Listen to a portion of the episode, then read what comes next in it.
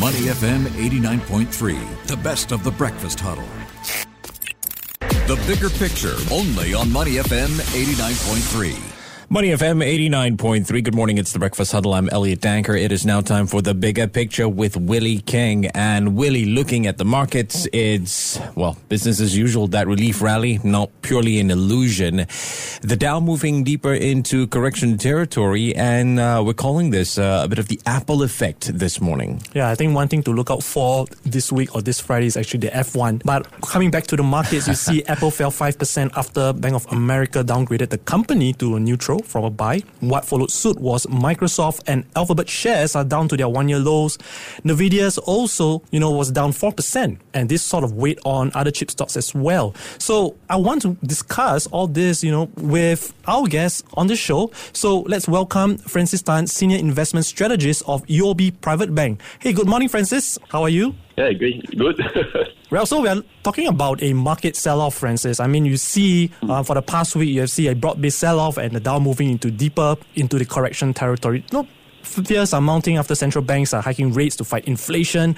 You know, That's you have stocks, bonds, currencies having a sell-off. So, just a quick question here. You know, mm. what's is this a sign of a potential recession? Okay. Um. So you mentioned it that the interest rates are up uh, monetary tightening, and you know even the labor cost is uh, still pretty sticky right now. It's still pretty high. I mean, back in economics 101, if everyone can recall, the factors of production are two main things: capital and labor. Mm. If you are a business owner, if you're a corporate today, these two are your largest costs added together. And we are in a situation in this business cycle whereby both the capital cost, which is interest rates, as well as labor costs, which is your wages, are all rising, growing at a very quick pace. So it is uh, without doubt that corporates will, will, be also issuing profit warnings because margins will have to be lower mm. in hmm. such a situation. The only thing that's helping to support right now is that they have some ability to pass through the higher cost to overall consumer prices just because inflation is higher. That's all, right? But that will not last forever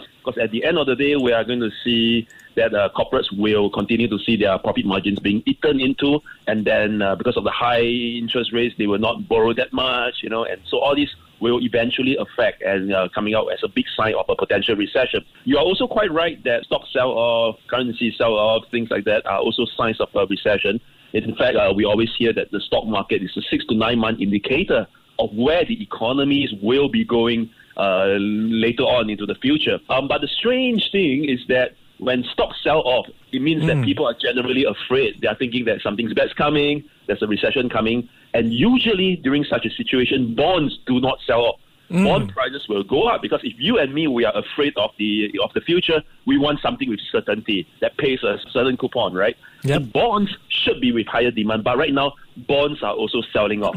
So that is a strange phenomenon. Both sides are not talking to each other, but they are both signaling that they are right so right now, what we are seeing is that the bonds are selling off because everyone is thinking that we are still in the period of inflation. Now, inflation and recession don't usually go hand in hand. If you have a recession, usually prices go lower, not higher. So for now, the bond guys are correct. We are in a period of higher inflation. But the stock guys should be correct because after the period of high inflation, to fight against it, you have higher interest rates. In future, there will be a recession. So the bonds I believe the bond prices will have to start falling sometime into next year. Yeah, I mean everybody is all looking at the 10-year Treasury benchmark yield, which is you know flirting around the four percent region. But I think that's actually one thing to look out for. You know, mm. that's that's a very good point you raised, Francis, on the dichotomy between you know stocks and bonds. But you know, com- coming down to what we are looking at this week, you know, there are a bunch of uh, economic data which is you know which is coming out, and also something to look out for. Mm. You know, maybe can you just discuss what are you looking at today and last night? Right.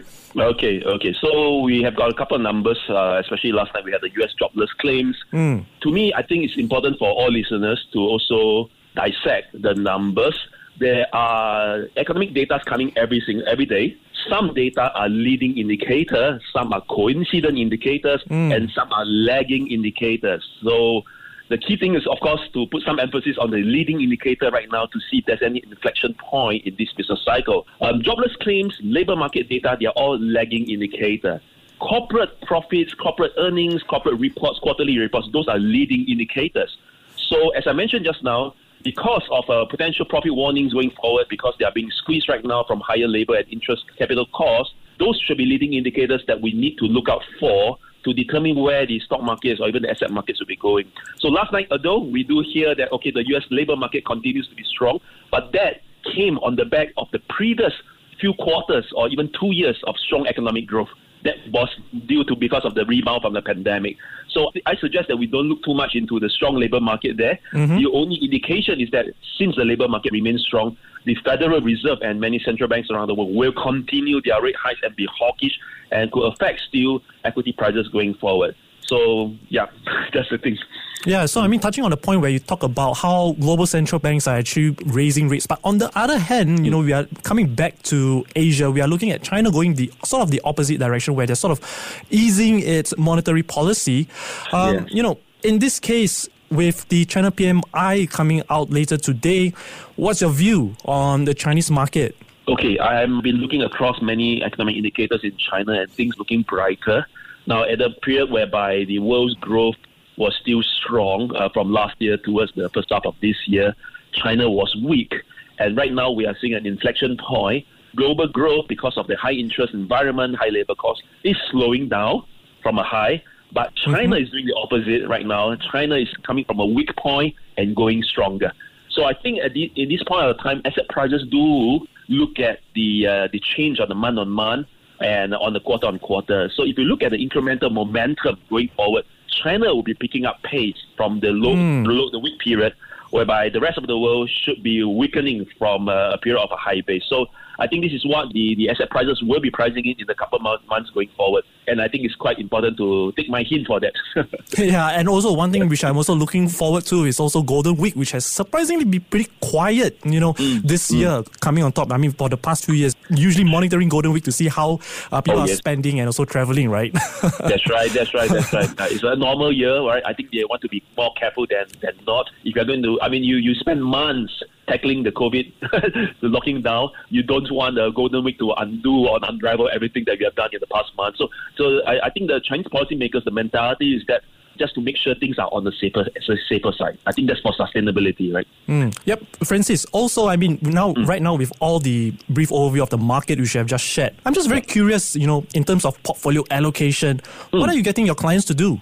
Right. Okay. So um, a, a, business cycle is important for us to know, and there are many, many economic indicators, and I look at all of them. If we determine a business cycle as one that starts with a recession and ends with one, and if we are going to further split that into four, the four phases, the four seasons, right? Uh, I would say that uh, if a recession is winter, we are now in autumn. Mm. So after autumn, usually the next phase is winter. Now, I mean, being an economist or a strategist, I can't with precision determine when, which month will the recession come. That's almost impossible. But the knowledge that we are in autumn certainly brings up the, the, red, the red lights, the, the alarm, telling us that for portfolios, we need to protect ourselves more than ever than any of the two previous seasons of summer or even of spring. So because of that, I think protection is the name of the game right now. We are going to our clients to tell them that yes, stocks are okay in the long run. For now, go for the defensive. Mm. So go for the utilities, go for your telcos, go for your consumer staples. Stay there. Some of the long duration stocks, the great stocks, I mean, uh, those you mentioned just now, in fact, the technology stocks at such a good valuation, those are okay to hold on to, right? Especially the interest rates can never be high for too, too long period of time. Once a recession comes, we got, we are going to see a reversal, reversal of that. Mm-hmm. Otherwise, uh, look to bulk up your, your fixed income segment. Now, in the past, a lot of people don't look at fixed income that much. It's always stocks, stocks, and equities, yeah. right? uh, but now in autumn is the time to look into uh, increasing your fixed income allocation. Of course, uh, just buying bonds is quite tough. Looking into bond funds will be a great way corporate bonds in the investment grade segment, I think those are pretty good use right now. It's good to lock it in during an autumn period and bracing yourself for winter. I mean, in China, in Chinese, we have a saying, right? Before the heavy rain monsoon comes, there's always a lot of wind. You can feel it. Oh, right? yeah. In Singapore, over the past couple of days, we, we can feel that as well. So once you see the wind, once you see the dark clouds, protect your portfolio. So protection is the name of the game right now. Protection is the name of the game right now. I like that. So we have here Francis Tan, Senior Investment Strategist, UOB Private Bank. Thank you so much for coming on the show, Francis. Thank you so much for having me. Before acting on the information on Money FM, please consider if it's suitable for your own investment objectives, financial situation, and risk tolerance. To listen to more great interviews, download our podcasts at moneyfm893.sg or download our audio app. That's A W E D I O. Available on Google Play or the App Store.